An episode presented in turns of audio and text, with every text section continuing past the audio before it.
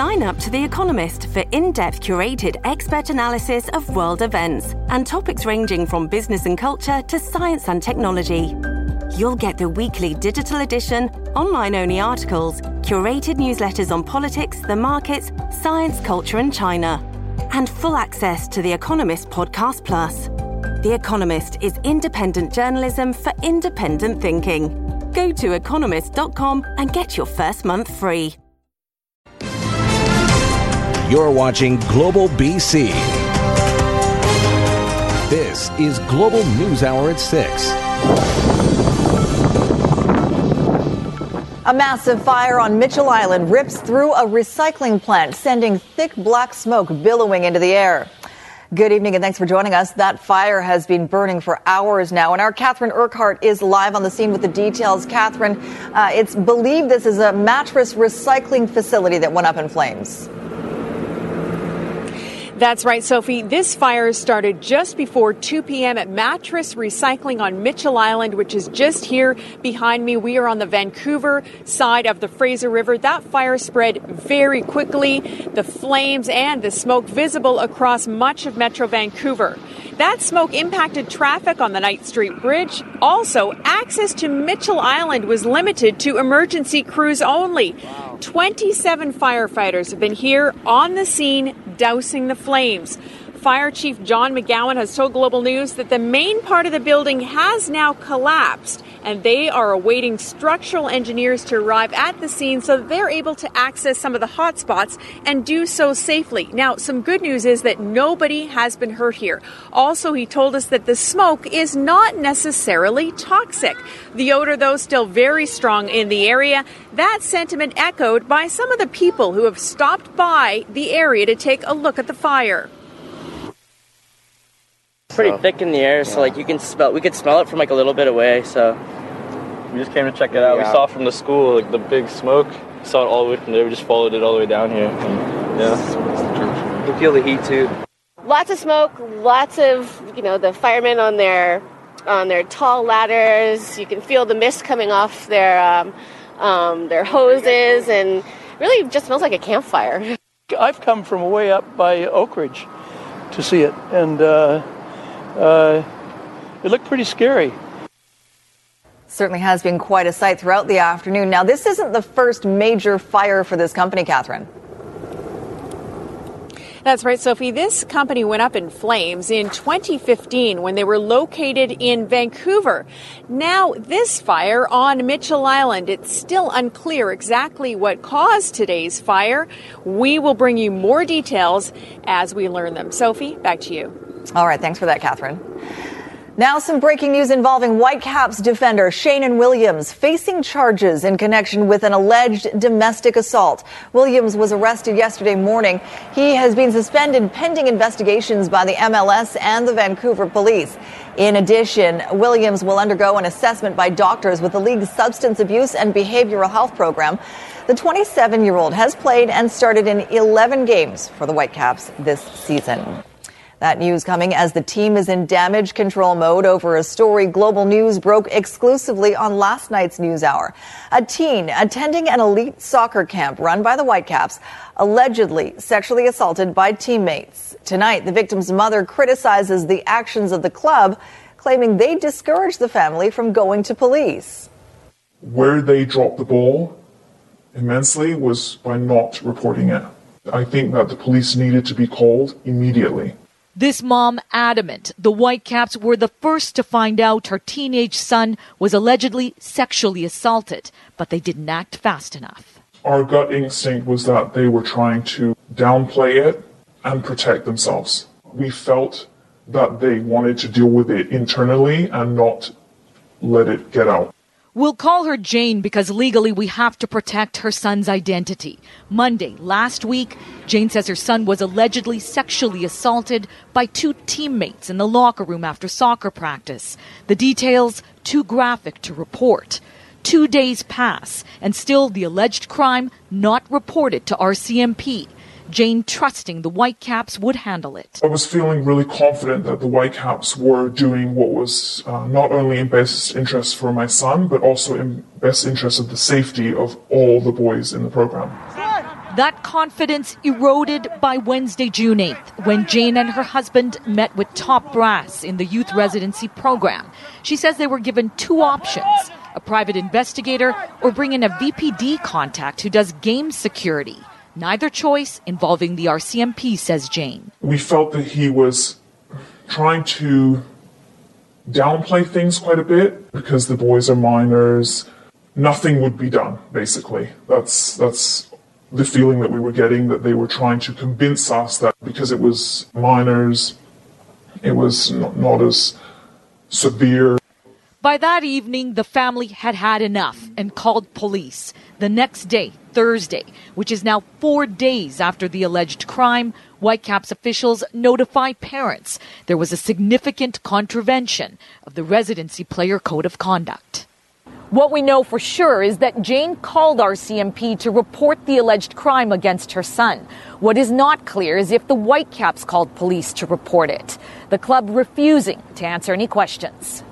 In a statement to Global B C, the Whitecaps said a serious incident is alleged to have occurred between some male youth players at our Burnaby training facility last week, which was in clear contravention of the club's code of conduct. Two players involved were immediately put on indefinite suspension by the club, and the matter was referred to the R C M P. As an organization, they have a responsibility to to report this. And the fact that they didn't was scary for us as parents. The boys suspended from school and the team. The Whitecaps not commenting on whether they'll be returning. Two youth under seventeen now facing charges of one count of sexual assault each. Romina Dea, Global News. Brian Whitlock has been found guilty of the second-degree murder of his mother. It happened back in twenty fourteen. And if his name sounds familiar, here's why. Two years before that, he pleaded guilty to animal cruelty for beating and leaving his German shepherd to die in a dumpster. Our Nadia Stewart was in court today. Nadia, Whitlock's family voicing criticism for the system today on a number of levels. Yeah, that's right, Sophie. The family says that they are satisfied with the verdict, but that there are some key issues. They say the legal system is a nightmare for victims' families. And once you factor in mental illness, the situation only gets worse.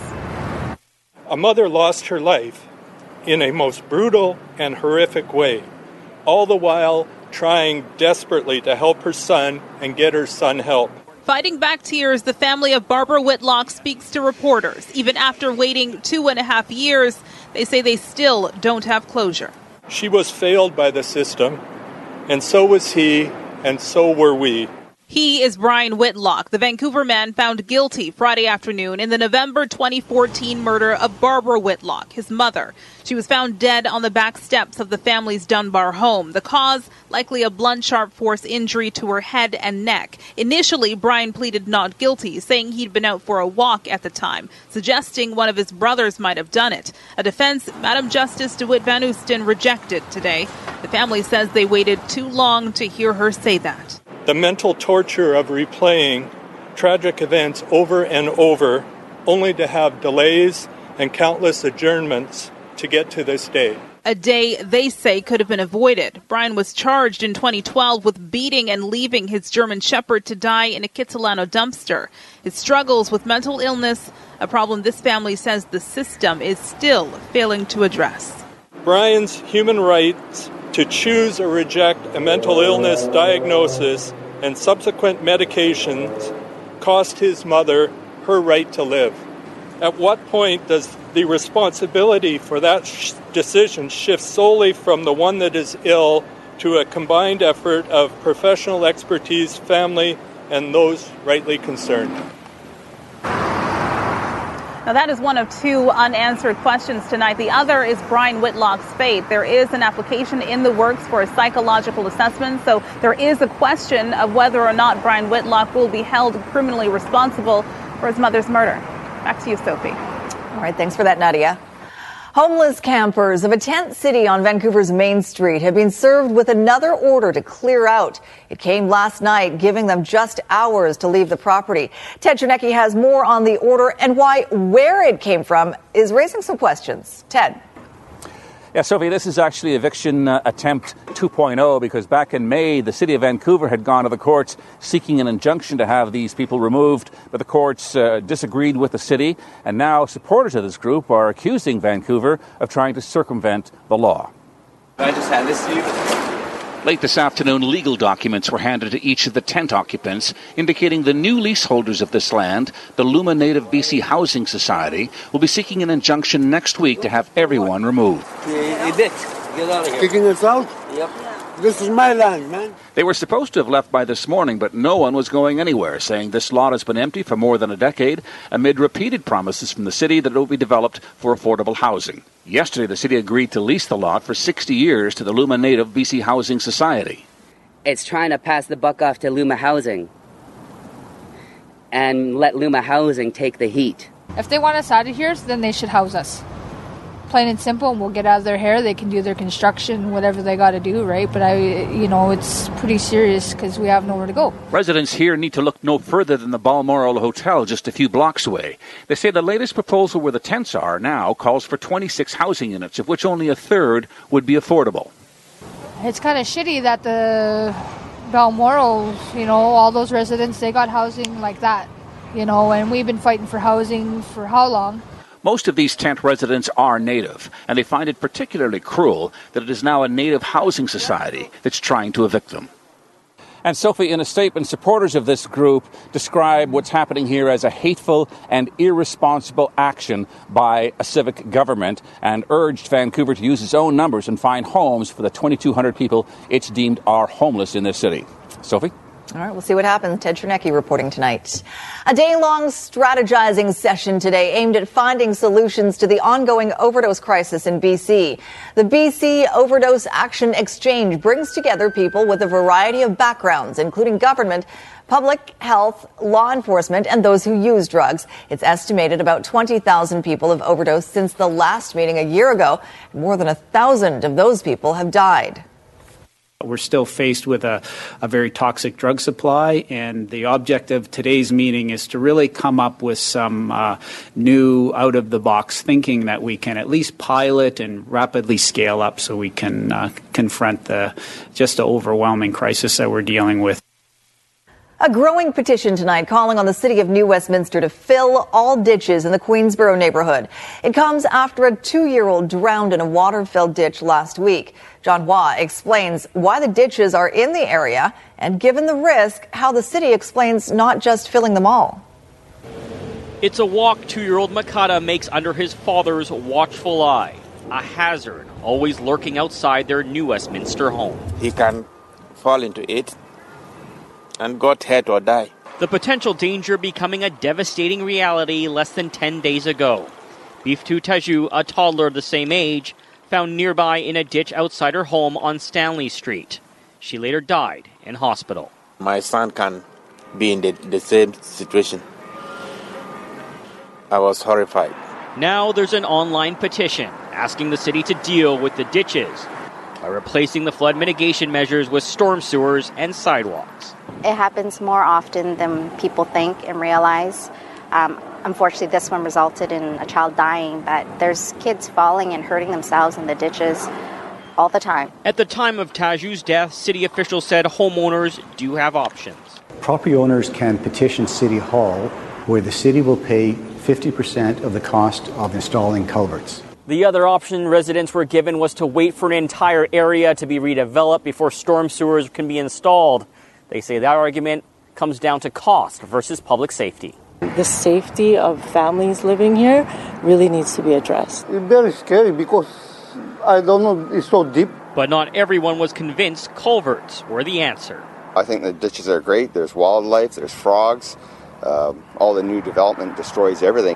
That being said, on nearby Ewan Avenue, the work's already been done. But a full conversion to storm sewers would also mean added pump stations, and homeowners would still be expected to pick up half of the tab.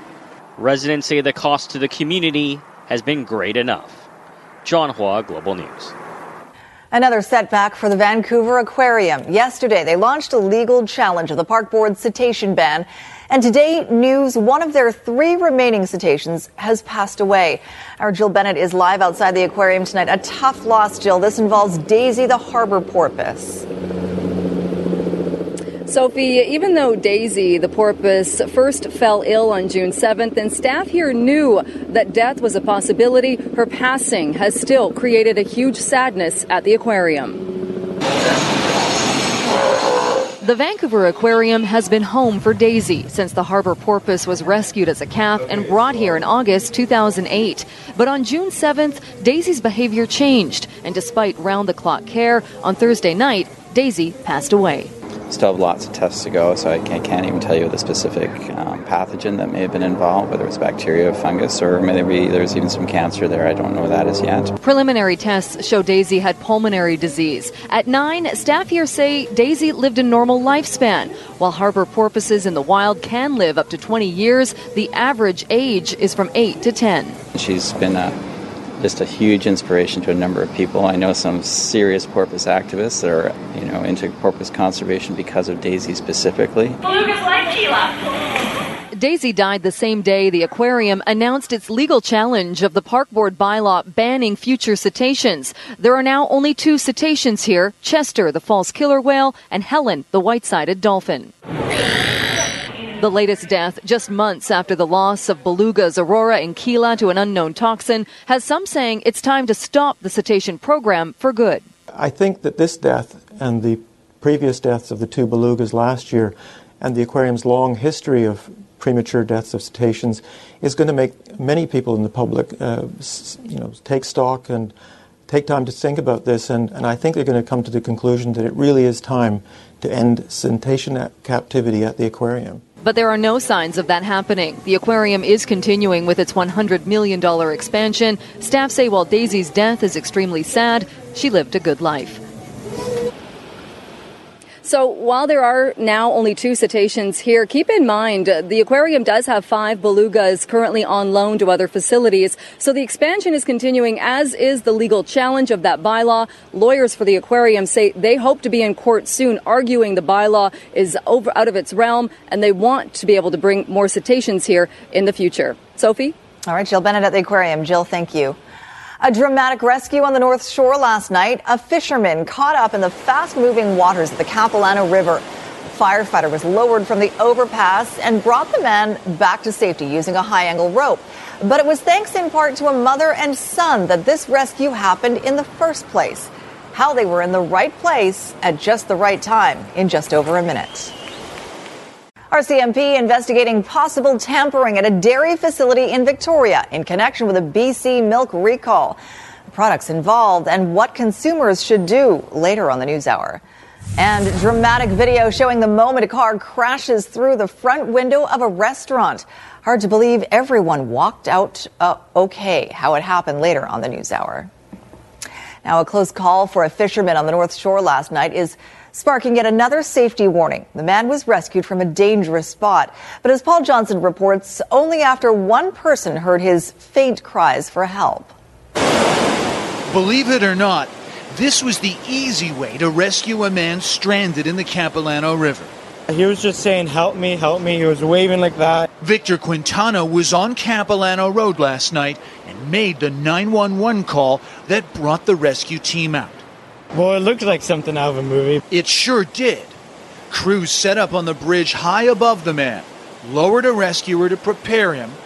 Once the signal was given, it was a straight, if dizzying, ride up to the bridge deck. A few steps to stabilize them, and then mission accomplished.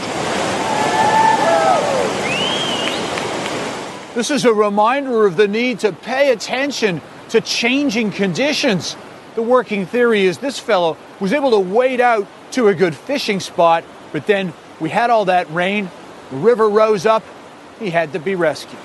It's fast-moving water, it's cold, a lot of that is snow melt off. North Vancouver Assistant Fire Chief Brian Hutchinson says by the time they got there, the water was too fast and too high to wade in. Lifting him up to the bridge was something they're very good at. There's a lot of technical elements to it, but the uh, the great thing about this is, is this is what our members train for. This isn't new for members on the North Shore. Uh, we're doing canyon rescue, cliff rescue on a regular basis. Routine for them, but impressive for anyone else. And Victor Quintana got it all on his own camera. I was really happy because knowing that he's safe now, and uh, yeah, hopefully he's fine. Paul Johnson, Global News. And speaking of staying safe, North Shore Rescue is once again recommending common sense ahead of tomorrow's opening of the Grouse Grind. The grind is no afternoon stroll, so make sure you dress appropriately and be prepared. Yeah, so I think people, when they hear about the Grouse Grind, it's a very trendy hike to do. But what they need to really think about is that's a very challenging hike. So we highly recommend that people start out with a...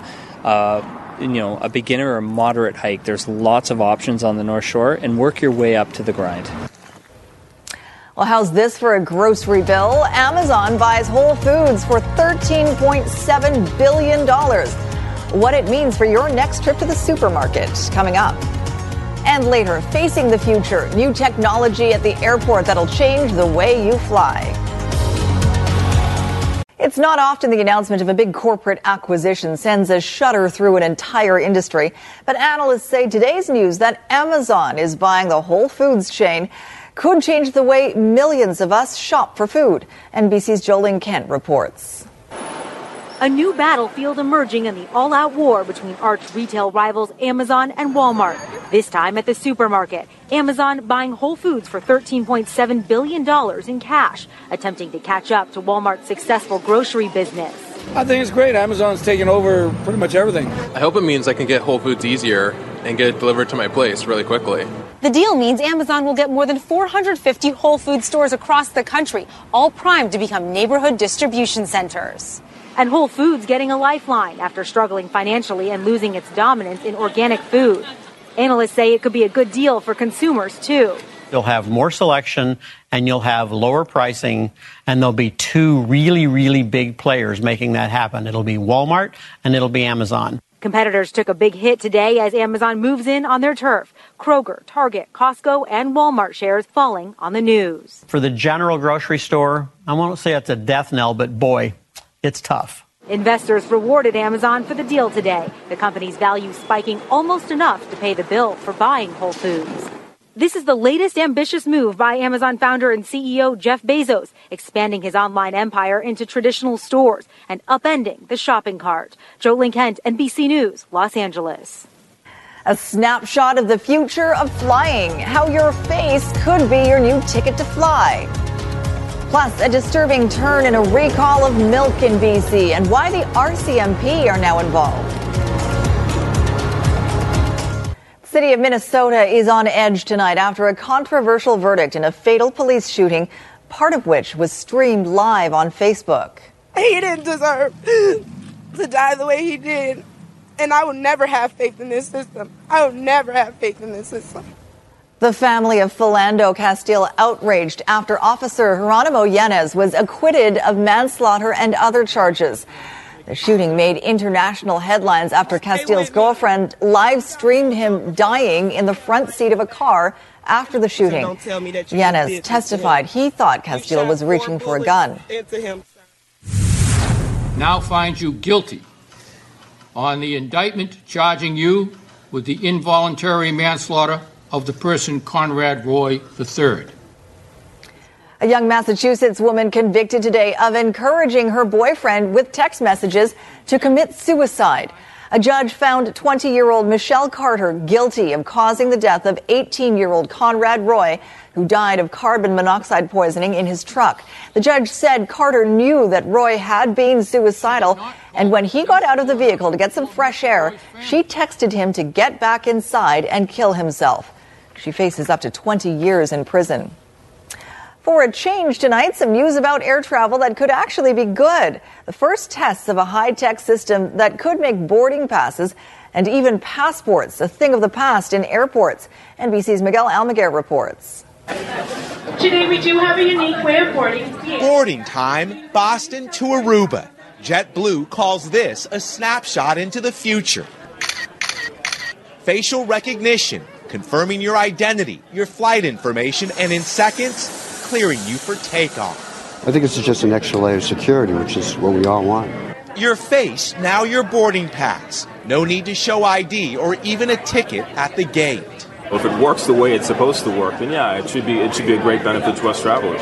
Biometrics information is scanned from data points on your face, then analyzed against your passport picture, allowing Customs and Border Protection to give the all clear instantly. Traveling is stressful. We're looking to try to take those friction points out along the way. For now, the new technology is only available at one gate here in Boston, but soon it could be rolled out at airports all across the country. It's just one tool giving flying a new look. In Denver, the T S A is testing fingerprint technology, using your hand for I D and boarding pass. And in Minneapolis, Delta is using face scans, allowing passengers to check luggage. We're going to be able to roll out to our customers across our entire system a revolutionary customer experience that's really going to change the way you get in and out of the airport. New technology redefining air travel, perhaps forever changing the face of flying. Miguel Almaguer, N B C News, Boston. A recall of milk produced on Vancouver Island has taken an ominous turn. R C M P and the Canadian Food Inspection Agency are investigating possible tampering with milk produced at AgriPure Cooperative in Victoria. Several brands and varieties of milk sold in B C have been recalled, including Island Farms, Lucerne, and Natrel, because of what's being called harmful extraneous material. The milk should be thrown away. You can find a link to the full list on globalnews.ca slash BC. A fitting farewell to a superhero. The tribute to Adam West, who brought Batman to life for millions of fans. But first, the heart-stopping moments when a car plows into diners at a restaurant in Ontario. You're watching Global News Hour at six. How a window seat turned into a little too much fresh air right after Christy's forecast. All right, Christy, uh, we had some... Uh, a downpour just a short time ago here in Burnaby. Yes, I got a tweet actually from Jill Kropp, and she did the perfect shot where it looked off to the left and it was blue sky, dark cloud and then blue sky. And that's what we're seeing right now across the region. These isolated showers rolling in the region, and you can see the dark uh, clouds in our tower cam shot. So if coming up, we have a change for our weekend forecast, and not for the better. We have rain now, so I'll show you when in our five-day forecast in just a few seconds. We warmed up to twenty degrees today, a huge Huge improvement compared to yesterday with our fifteen and rain all day long. There's the isolated showers that we're seeing, but at least we're seeing that blue sky as well. Those of you in the interior as well, a few scattered showers and a few thunderstorms, quite a bit of rain pushing into the Columbia region right now. Most of that will push out overnight, and you have a dry day on the way for you tomorrow. But we still have that weather alert for Okanagan Lake, the central and northern region, still talking about southerly winds gusting up to fifty kilometers an hour. But for southern areas of Okanagan Lake, including Skaha and Osoyoos Lake, we've now shifted that to be a northerly wind gusting up to fifty kilometers an hour. So watch for that potential flooding along the lake shore as well as erosion, and that should ease off late this evening. Now, off in the distance, we are watching this. This is the change that I was talking about for our weekend. So right now, your Saturday's looking fine with some sunshine, still some cloud cover, but pretty nice conditions across the province. This one will push in on Sunday. Now, for those of you on Vancouver Island, since you're ahead of everyone, you have the potential of seeing, though, this on Saturday evening. Most other regions will happen uh, through the overnight period while we're asleep. If you're not out partying, uh, you should see the rain develop while we're asleep and then uh, continue into the morning of your Father's Day. Um, here's a look at your Saturday, though. So beautiful conditions, temperatures.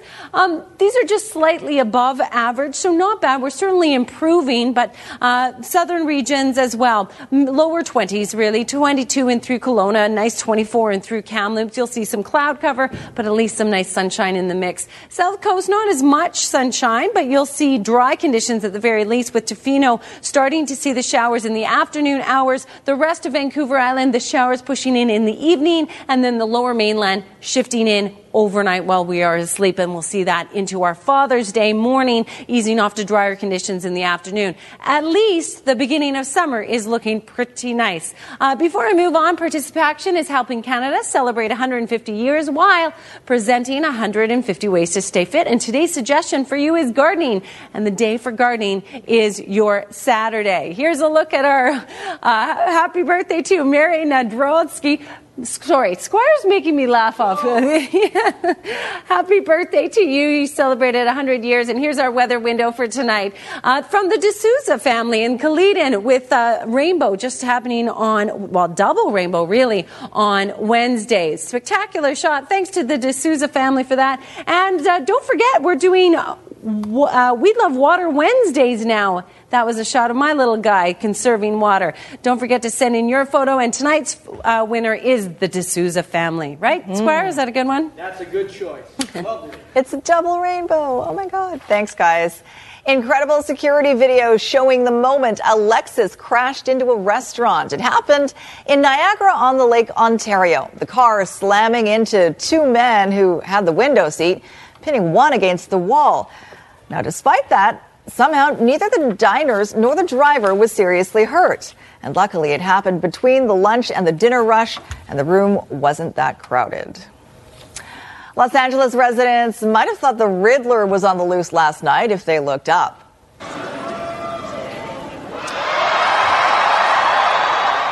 L A Mayor Eric Garcetti lighting up City Hall with the old bat signal in honor of actor Adam West, who passed away last week. Also taking part in the tribute were actors Burt Ward, who played Robin, and Lee Merriweather, who played Catwoman. They even brought out the original Batmobile. That is totally cool. Yeah. I love the that. Batmobile? That, well, and the, the bat whole, signal. The whole thing, and there was a huge crowd. I mean, that's a show from the sixties, but that was a huge crowd out there for that. And that that would have been so cool to look up. And, like, the kid in me would have thought, is Batman coming? There is I Batman. know. He's going to show up any second now. And, of course, Adam West was also in, he was in Family Guy as the mayor. Was he? Mayor Adam oh. West. Oh, yeah, he was on that show for years. Playing himself? Well, basically, yeah. Wow. A cartoon version, mind you. Mm-hmm. Didn't know that. Yep. What else can you tell us?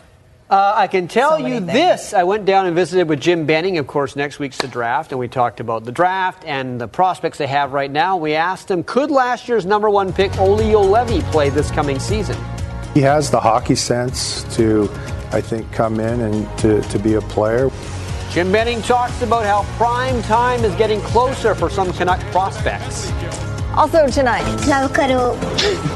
Please, can I have a cuddle? Come on.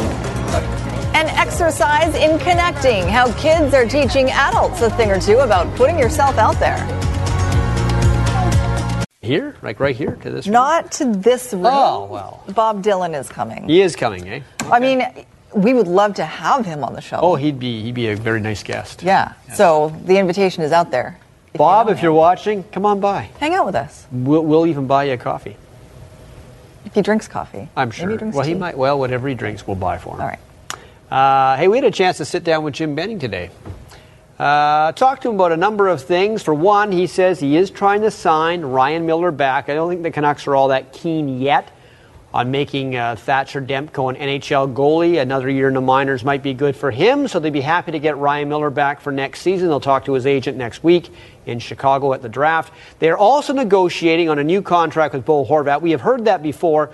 Nothing seems imminent. They will get something done, but it might not be till later in the summer.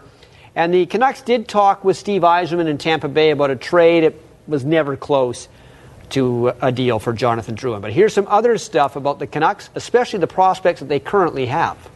Besser cuts the middle with a wrist shot, scores! There's no doubt the Canucks are still a long ways away from even contending for a playoff spot. But if the rebuild is to keep gaining momentum, they absolutely must have their young core players trending upward.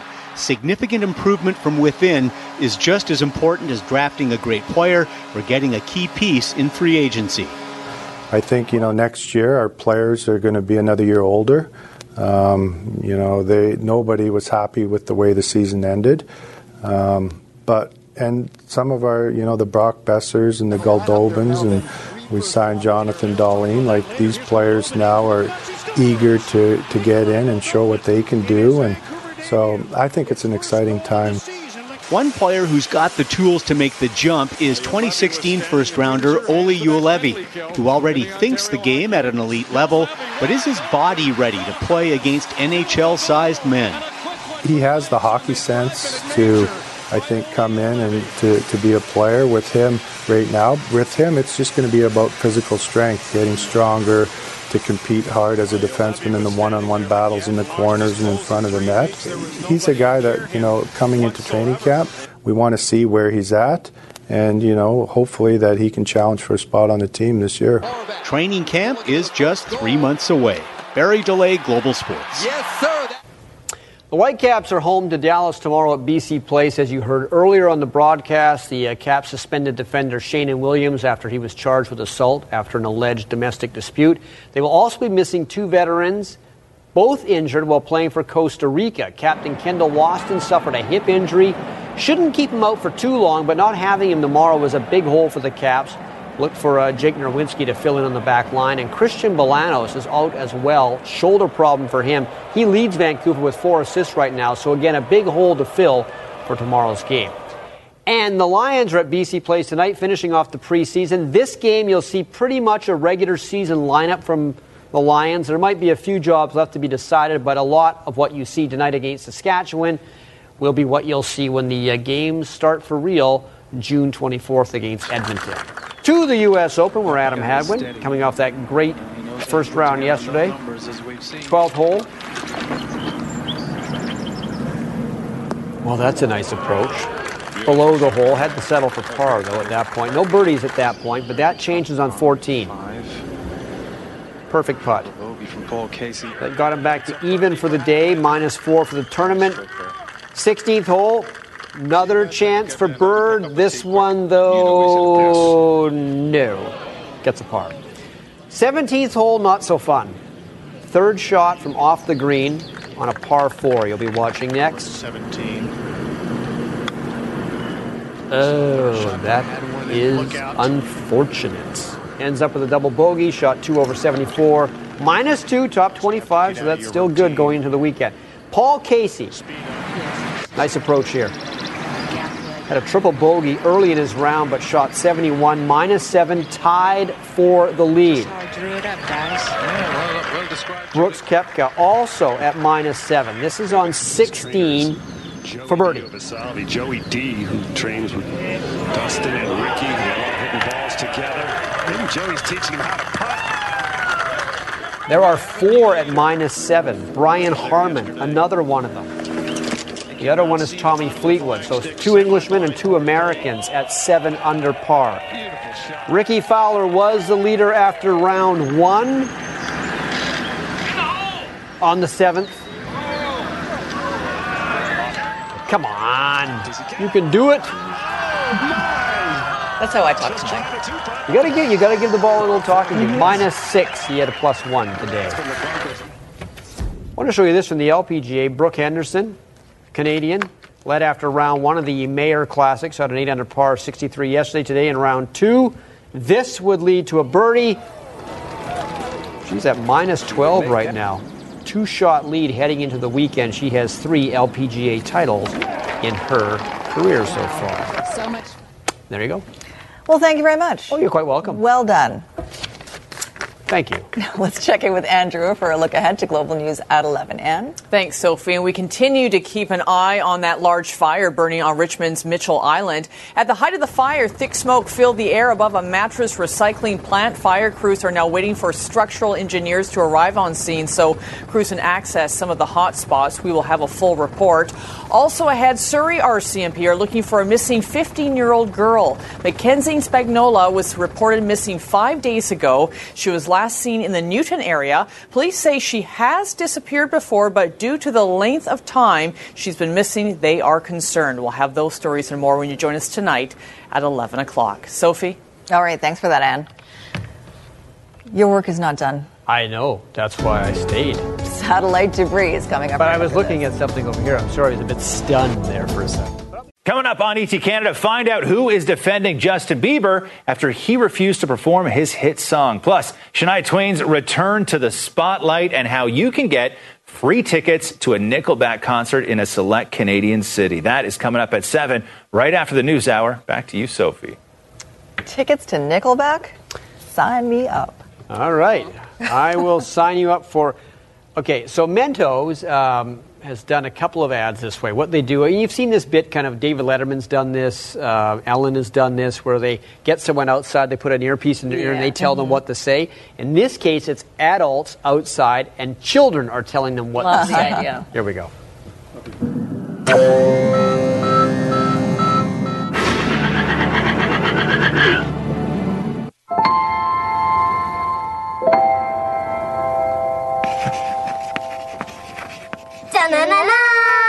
This is like being a secret agent. How old are you? one hundred and five. I'm going to help you today. Okay. Speak to the guy with the grey hair. Say hi. Hi. Hello. My name is Victoria. Hi. My name is Victoria. You look as old as my grandma. But you look as old as my grandma, actually. Oh, oh that's nice. Are you going to die soon? Are you going to die soon? Well, I know. Well, I hope you don't. I hope yeah. you don't. Because you're really nice. You're really nice. Hi, mate. Hi, mate. What are you doing today? What are you up to today? Nice hair. I like your hair. I like my hair? Yeah. Do you want to talk about fairies? About fairies? Yeah. Sit closer. Do you want to come and visit my house? Do you want to come around my house? Are you hitting on me? No. Do you want to dance? Like now? Or... Yeah. Can I have a cuddle? Please, can I have a cuddle? Come on. Are we friends now? Are we friends now? You are very interesting. Oh, really? Yeah, borderline psychotic, but I mean, um, it's okay. Swirl around. Shall we learn each other's numbers? So we can call each other, maybe.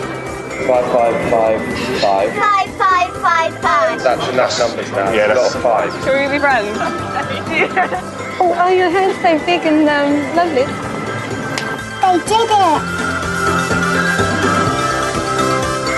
Do you want a Mentos? Yeah? Would you like a Mentos? Yes, please. You'd like one? Yeah. Do you want a Mentos? Oh, okay then. Thank you. Mentos? Oh, thank you. Who says no to Mentos? See, maybe no to the cuddle, but I'll take the Mentos. Yeah, yeah, well, if there's offering Mentos, you never know what you might do. That's Those cute. Are tasty. Okay. So here is a commercial for Carlton Beer. It's uh, a vacation with an ulterior motive. You'll see. This place is amazing. You've really outdone yourself this time, babe. You deserve it. Mm-hmm. Mitch? Rog? What are you doing here? What are you doing here? Of all the places, look who it is. It's Rog and Diane. G'day. Hey, how'd you get here? Drove? They drove here. Nick? Ken! What are you doing here? What a coincidence! What are you doing here? You, me and Rog, all in the same place. Michael Jamison? Is that you? Yes. As I live and breathe. It's Rog. What a coincidence. You would not bet that was going to happen, would you? This With is Rog and Ken. Let's go to the bar.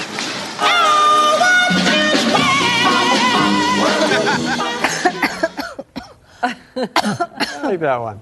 Okay, Newcastle Something beer. I would do. Yeah. Yeah. It's a reverse. Yeah, right. Newcastle beer um, was going to do a big football ad, but they claimed they never had the money. So they, they tell you in this commercial what they would have done had they done it. Okay. Explosions, scary fish, thrilling escapes, frightening rock slides, sexual tension, ceremonial dances. Just a few of the incredible things that would have been in Newcastle Brown Ale's mega huge football game ad, if we actually had money to make it.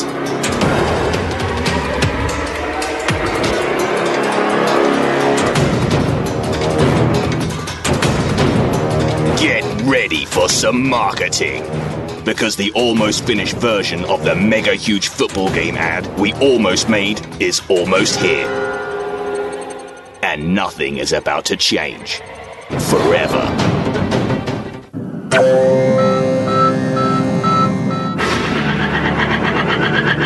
If they had made it, it mm-hmm. would have been great. Mm-hmm. I'd love to like be in on those pitch sessions when those ad I guys know, like, here's our idea.